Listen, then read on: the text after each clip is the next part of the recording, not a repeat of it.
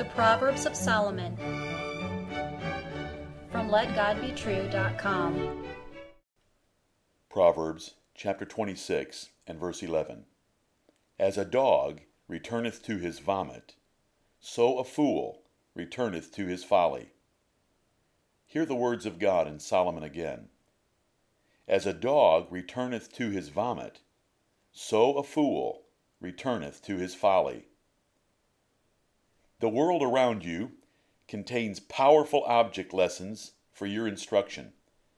A despicable trait of dogs should impress on your mind the disgusting nature of sin and the insanity of those who return to sin. Though the picture is less than the reality, the point is made powerfully.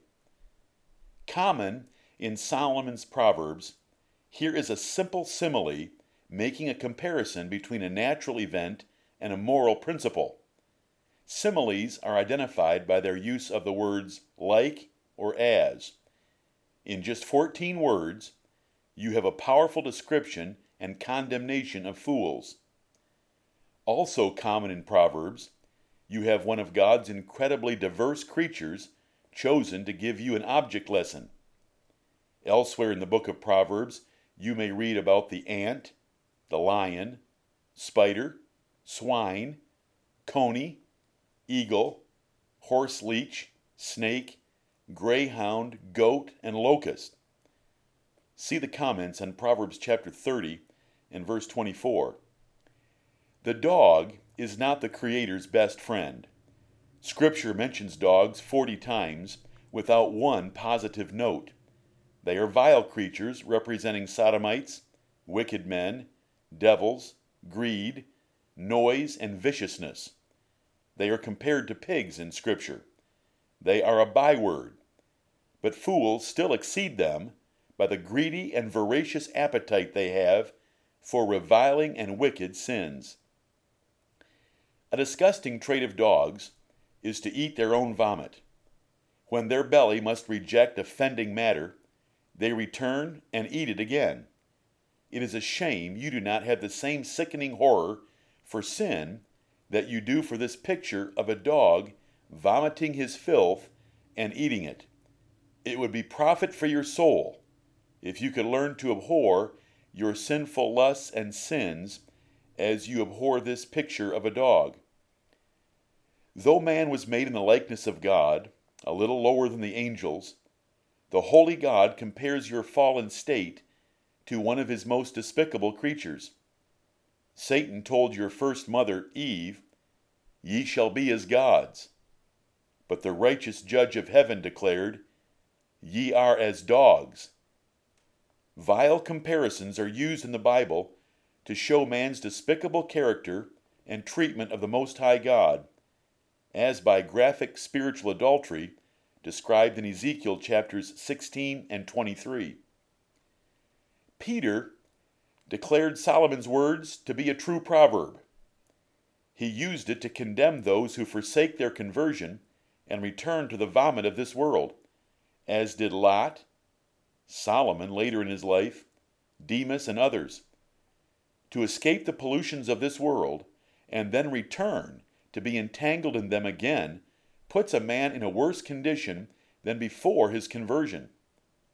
Folly is sin. Even the thought of foolishness is sin. Proverbs 24 and verse 9. Folly causes great shame and pain in souls and lives. Sin hurts men. It hurts their families. It hurts their fortunes. It hurts their fame. It hurts their health. Yet men rush back to it again and again, even after sober and vehement oaths of repentance and reformation. What is wrong with them? Their instincts are depraved and defiled. They love that which they should hate, and they hate that which they should love. They are perverse. A bad heart attack will get a man's attention, even the attention of a lazy glutton. A couple days after bypass surgery, he wants the specific details of super nutrition and the best exercise program.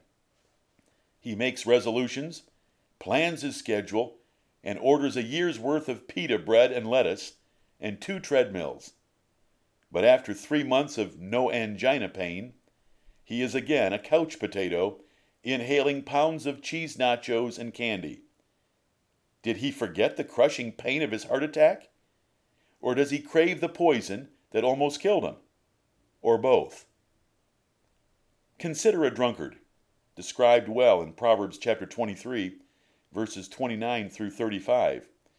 He has woe, sorrow, contentions, babbling, and wounds from his binges with alcohol.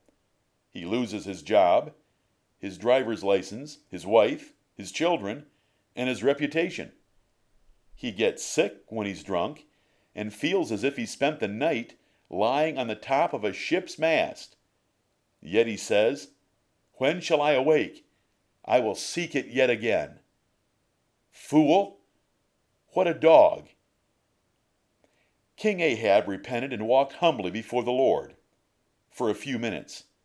Then he rushed back to his vomit and was killed for it. Pharaoh begged Moses for respite and promised to let Israel go.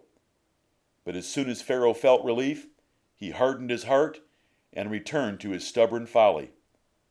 How many times did God forgive and deliver Israel and then watch them rush back to pagan vomit of idolatry? Dear listener, what filth have you vomited up and cast away by the grace of God and the conviction of His Holy Spirit? What folly have you rejected? You will be tempted to return to it. Which vomit tempts you? Complaining? Pornography? Ungodly music? Drunkenness? Lustful fantasies? Or is it gluttony? The abuse of television? Bitterness in your heart? Fornication?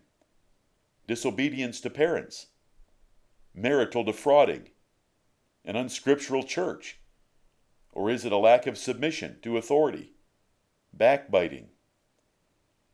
There can be no partial turning from sin. It never works. It never will work. You can still smell the vomit, and you will return to it again. Listener, you must flee your temptations and sins with all your might and speed. You must eliminate the sources of the temptation. You must completely satisfy your appetite with spiritual things so you have no hunger for vomit. There are no shortcuts. If you hang around the filth, you will take it up again. If a dog had a conscience, it would be ashamed of its vile nature. But what about human sinners? Their return to defiling sin is worse. Where is their shame? They will soon have everlasting shame and contempt unless saved by the Lord Jesus Christ. Only by God's grace and the gift of repentance can a man be saved from his folly and the snare of Satan. If you have the least degree of conviction about any sin at this moment, repent immediately and take drastic measures to rid your life of that folly. Flee to Jesus Christ. Perhaps the grace of God will save you from that sin today. Say with the psalmist, in Psalm 85 and verse 8 I will hear what God the Lord will speak, for he will speak peace unto his people and to his saints, but let them not turn again to folly. Hear the warning of the Lord Jesus Christ to a lame man that he had healed Behold, thou art made whole. Sin no more, lest a worse thing come unto thee. Amen.